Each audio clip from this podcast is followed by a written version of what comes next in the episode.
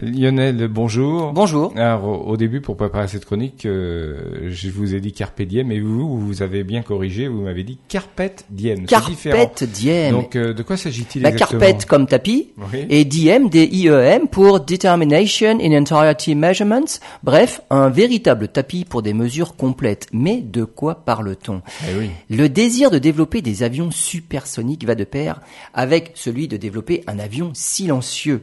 Lorsque le Concorde décolle, le niveau sonore atteignait 120 décibels, soit au-delà du seuil de la douleur auditive chez l'homme, qui est fixé à 115 décibels. Le grand défi pour les ingénieurs chargés de développer les futurs avions est de réduire le volume sonore. Pour son futur X-Plane, la NASA dispose d'un démonstrateur technologique, l'avion X-59, un jet supersonique capable de voler à Mach 1,4, soit légèrement au-dessus du mur du son. Il devrait décoller en 2022.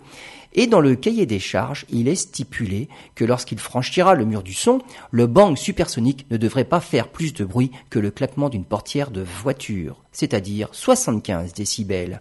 Pour mesurer ce bruit au niveau du sol, la NASA s'entraîne déjà avec des avions F-18 Hornet qui devaient se mettre en piqué pour atteindre Mach 1. Mais surtout, il faut développer des micros capables de mesurer la signature acoustique de l'avion. Un micro de 48 km de long, déployé dans le désert de Mojave autour de l'agence spatiale d'Edwards en Californie. Il s'agit en fait d'un réseau de micros géants, d'inclinaisons variées, capables d'effectuer 50 000 mesures par seconde. Et c'est encore le F-18 Hornet qui a servi pour réaliser les premiers tests.